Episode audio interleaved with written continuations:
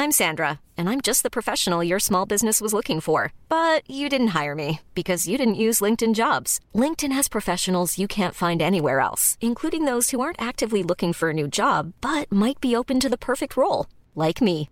In a given month, over 70% of LinkedIn users don't visit other leading job sites. So if you're not looking on LinkedIn, you'll miss out on great candidates like Sandra. Start hiring professionals like a professional. Post your free job on linkedin.com/people today.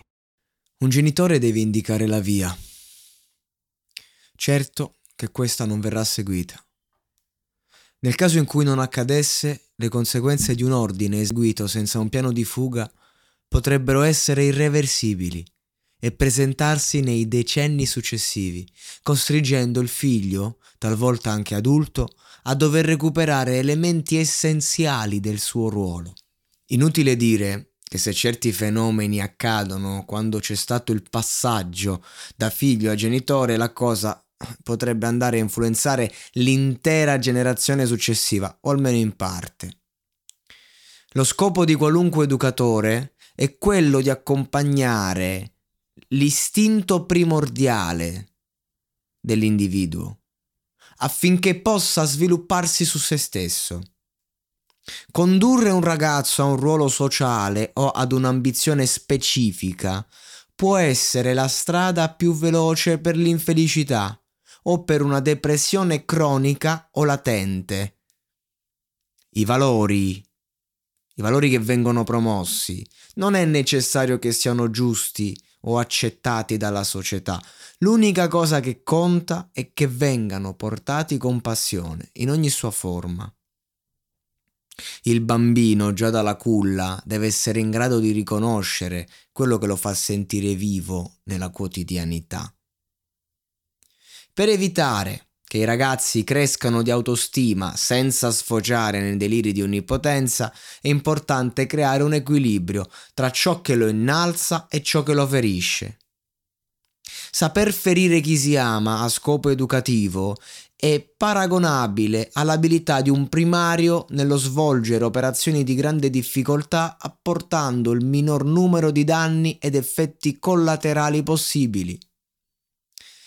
Questo perché la, la, sofferenza è la radice della felicità, così come la paura la è del coraggio. Un nucleo familiare dove si cerca più a lungo possibile di mantenere un clima di leggerezza senza mai azzardare conflitti e dove il dolore viene represso, porta con sé maggiori probabilità di sfociare in problemi di tossicodipendenza o perversione sessuale tossica.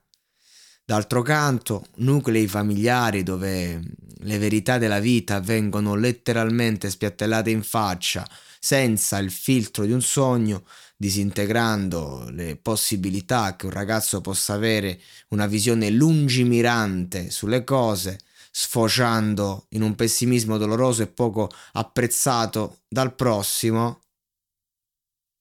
è lì, a un passo gli esempi pratici li abbiamo in giovani ragazzi che, cessati gli studi dopo il diploma, si adagiano in una vita lavorativa sicura, annullando loro stessi e trovando nell'alcol, ad esempio, un rifugio cronico.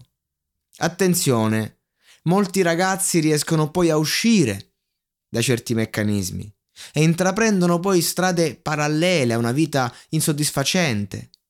Tuttavia spesso è troppo tardi e molti, che potevano avere carriere brillanti e di successo, vivono nella frustrazione dell'amatore.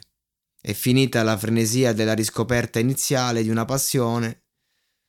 Si ritrovano come un ragazzo talentuoso nello sport, ad esempio, che, superata una certa età, non può più essere competitivo, per ovvi motivi fisici. E le frustrazioni poi rischiano, anche in questo caso, di protrarsi per la generazione che segue. Un genitore deve rendersi conto del retaggio culturale che si porta appresso. Deve capire che per sua natura non è pronto ad aiutare e capire le nuove generazioni e deve mettersi in discussione ogni momento che può. Non deve assolutamente lasciare che cose derivanti dal passato, come la necessità di essere disprezzati, un classico dei genitori di questa generazione cresciuti da uomini e donne molto ignoranti, e diventino poi un pretesto per attrarre i figli in ricatti emotivi a causa delle difficoltà di comunicazione che derivano dal capirsi. Un genitore è genitore, non figlio Deve dare e tacere, mai pretendere di ricevere. Deve essere in grado di cibarsi degli avanzi senza mai rinfacciare nulla, sentendosi sempre pronto a morire per amore, anche se non si sente più amato da nessuno. Questo perché un genitore spesso, con la scusa di voler amare, rischia di fare danni enormi, perché in verità, dietro il suo finto senso di responsabilità, che cede anche vero, ma si riempie di finzione, nasconde insicurezza e solitudine, con cui deve fare i conti solo, rinunciando a se stesso, consapevole che un figlio tende a idolatrare il genitore, che dovrà proprio per questa ragione essere il più umano possibile. L'educazione alla spiritualità non è educazione a una fede specifica, è edu- educare un figlio alla poesia, al contatto con l'universo, con ciò che di divino siamo in grado di sentire. Lui è in grado di sentire. Non conta la fede spirituale che un figlio sceglie o non sceglie, ma la quantità di spiritualità che percepisce. Un figlio deve essere in grado di vedere Dio nelle fragilità dell'uomo, altrimenti finirà per perdersi in ridicoli cavilli pratici e in errori storici che istituzioni come la Chiesa, ad esempio, ha commesso nei secoli e continua a commettere. Nel momento in cui nasce un figlio, vengono tirate in ballo le regole del gioco.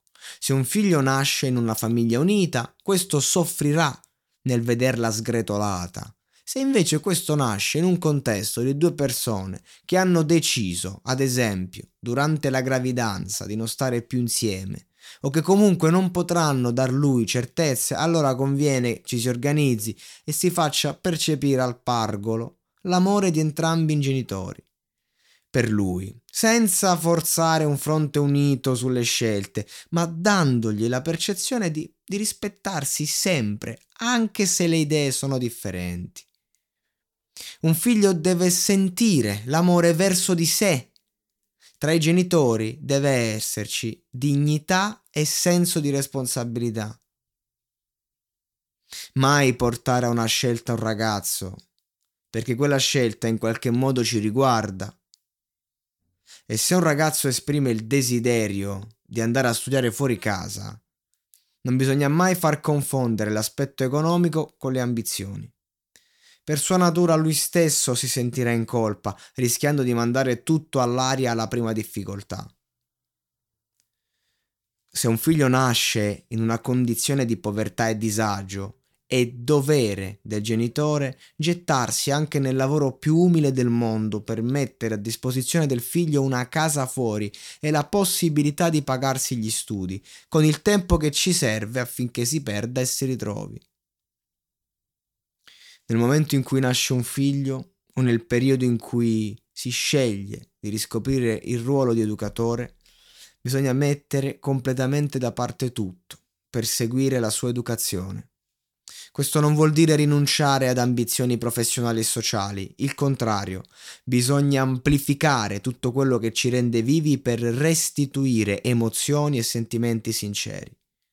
Il percorso ovviamente diventa più insidioso, ma l'errore che commettono in tanti è quello di abbandonare se stessi. C'è differenza tra mettersi da parte e abbandonarsi, la stessa che c'è tra rinunciare al proprio orgoglio e il perdere la dignità.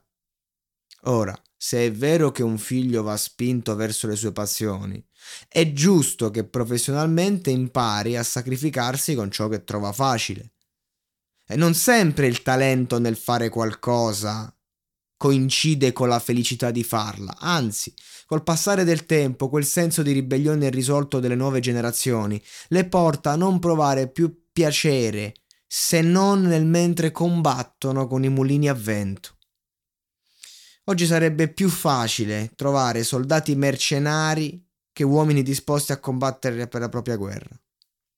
Dunque, se la maggior parte del tempo non libero va investito nello sviluppo di un sogno, bisogna sempre educare alla disciplina tutte quelle cose che naturalmente riescono al ragazzo.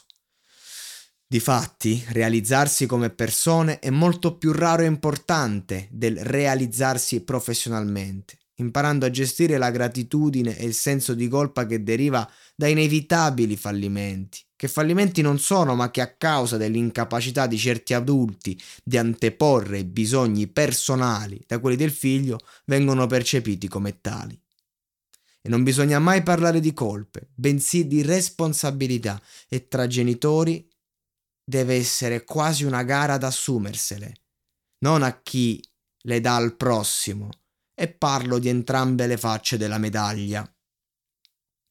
Essere genitore vuol dire guardare un figlio gettare la sua vita nel nulla, restando impotenti e fiduciosi nelle sue capacità, dandogli sempre la possibilità di scoprirsi, accettando ogni suo fallimento, lasciandogli sempre aperta la porta di casa. Se mi vuoi bene non fai questo, Utilizzare il sé è l'errore più stupido e pericoloso e doloroso e comune che tutti i genitori di vecchia generazione hanno commesso. Un comportamento che mette il ragazzo in guerra con se stesso, quasi come se per seguire le proprie pulsioni debba combattere l'amore verso i genitori, colpevolizzando se stesso, non di quello che è, ma di qualcosa che magari nemmeno gli appartiene, ma che sente proprio per ribellione, innescando un meccanismo di identificazione sballato e poco lucido, avvicinando la persona solo al dolore, non alla scoperta, non alla crescita, non ad un amore vero e sano. Imparare ad amare e ad amarsi è l'unico compito che ha un figlio e spesso i suoi nemici più grandi in questa complessa opera di vita sono proprio le persone che, cercando di amare, non riescono a insegnare nulla a lui e a loro stessi.